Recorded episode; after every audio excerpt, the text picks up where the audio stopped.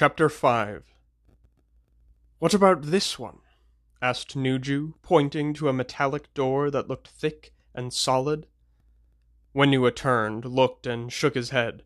No, it's not behind that one. How do you know? Because I know what's in there. Leave it alone. Nuju glared at the Toa of earth. Back in Ko-Metru, Nuju had been an important scholar with vital responsibilities. Now he was a Toa Metru, reduced to tramping around dark, musty archives, looking for one relic among thousands. So far, he had been squeezed in an Ussal crab claw, weakened by a frost leech, stepped in something whose origin he really did not want to know, and gotten hopelessly lost at least twice. He was covered in the dust of the past, and he did not like it. Whenua doesn't seem to have any idea what is down here, Nuju muttered to himself. So how does he know the great disk isn't behind this door? Checking to make sure the Toa of earth was otherwise occupied, Nuju grasped the handle of the door and pulled. Surprisingly, it wasn't locked. It took his eyes a moment to adjust to the even deeper darkness behind the door. Once they had, he noticed something that seemed to be shimmering. Could the great disk create an effect like that? He took a step inside, then another, before his progress was stopped by a clear wall. No, it wasn't a wall. It was the side of a tank filled with liquid protodermis.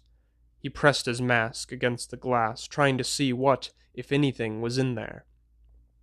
Suddenly, something slammed hard against the inside of the tank, right where Nuju was standing. Before the Toa could react, it had circled and smashed into the tank again, this time creating a hairline crack. On its third pass, Nuju got a good look at it and wished he hadn't. The creature was long, serpent like, with powerful forearms, and most disturbingly, two heads. Both heads featured narrow greenish eyes and a fanged mouth.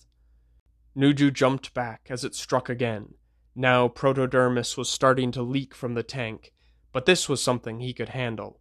A minimal amount of his power was enough to freeze it and seal the crack. But his presence had obviously disturbed the creature, so he felt that he had better leave. He turned around. Whenua was standing in the doorway, watching him. Done? asked the Toa of earth. Listen, I know you don't like it here. It's not neat and orderly like Ko-Metru. Archivists don't sit in clean towers studying all day. They're out getting their hands dirty. But we have rules here too. Like don't annoy the two-headed Tarakava, if at all possible. Nuju nodded. It does seem excitable. Last ones to excite it before it came here were two Ga-Matoran in a fishing skiff, Whenua said, turning and walking away. They were lucky to make it out of the sea. The skiff wound up as sawdust. Nuju said nothing. He followed behind Whenua, reminding himself that even in a place devoted to the dead past, actions could have consequences. Whenua stopped at another doorway.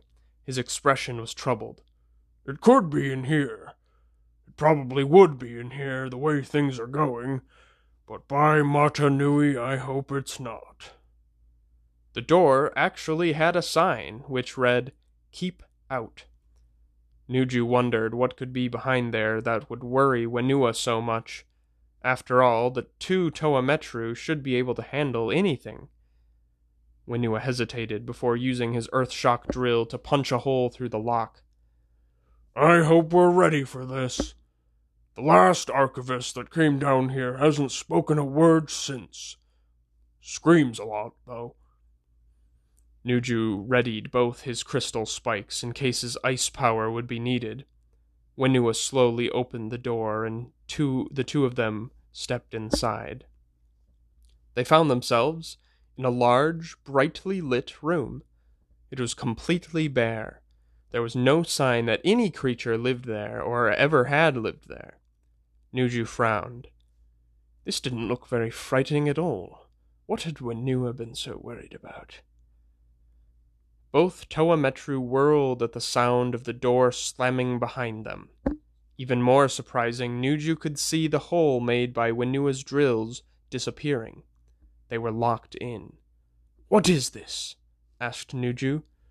No one knows exactly, said Whenua, looking all around.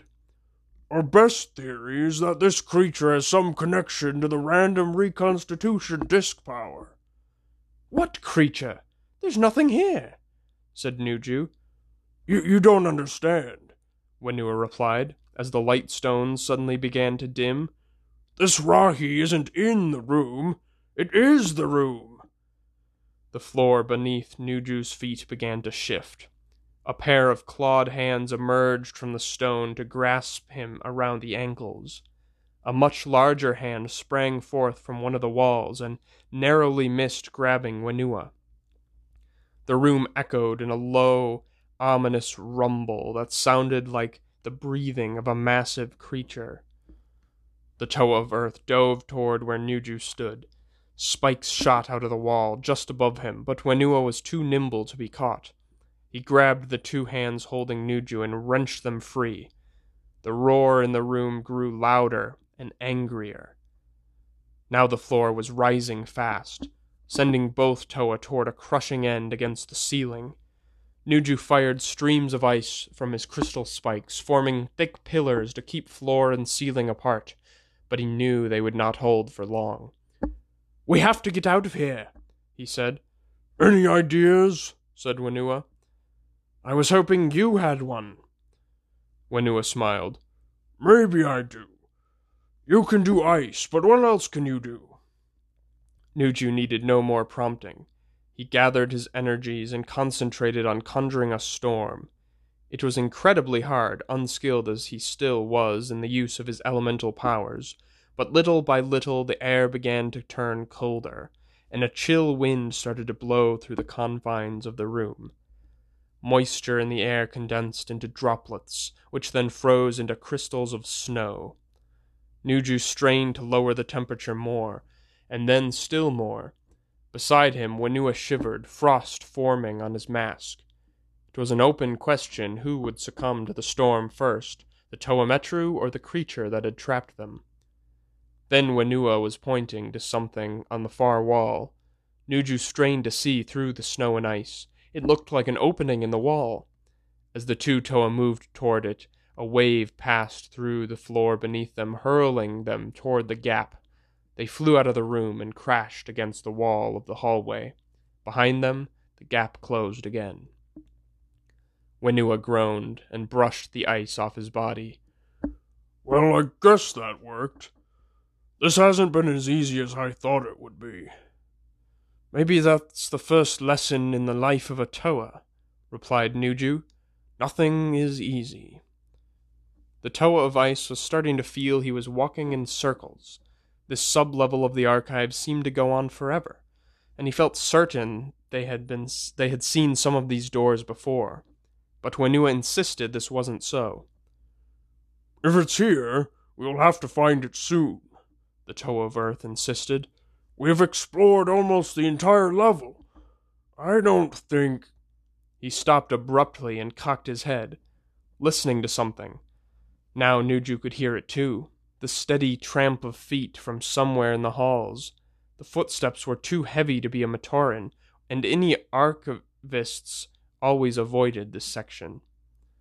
Whenua glanced at Nuju. We just ran out of time. The Vahki are coming. Someone must have heard all the noise down here and called for them. The Toa of Earth started frantically opening doors. We're down here without authorization, planning to take an artifact. Never mind that it's in a good cause. You know the Onu Metru Vahki. The Rorzakh will chase us through this entire place and all the way back to the Great Temple before they give up. Nuju had to admit he was right. Even in Ko-Metru, Matoran knew never to get a Rorzakh on their trail. There was no risk they wouldn't take to get their job done. There was even a story that a Rorzakh had once plunged into a mine shaft in free fall to try and catch a lawbreaker. The Toa of Ice started pulling open doors on the run. I never imagined being a Toa would involve searching for so many things. I thought Toa had everything they needed. Maybe not, said Whenua. Maybe Toa are just the only ones who have the power to find what has to be found. The Toa of Earth yanked another door open. An avalanche of Metru Nui artifacts tumbled out, knocking him off his feet and burying him beneath a pile of tools, masks, stone, tablets, and more. For a moment all was silent. Nuju took a step toward the pile when the artifacts started to shift. Then Whenua's hand shot out of the pile, holding the great disk. Nuju smiled. It was time to gather the two Matoran and head to Ko-Metru, where he was certain the search for the great disk would proceed in a much more orderly way.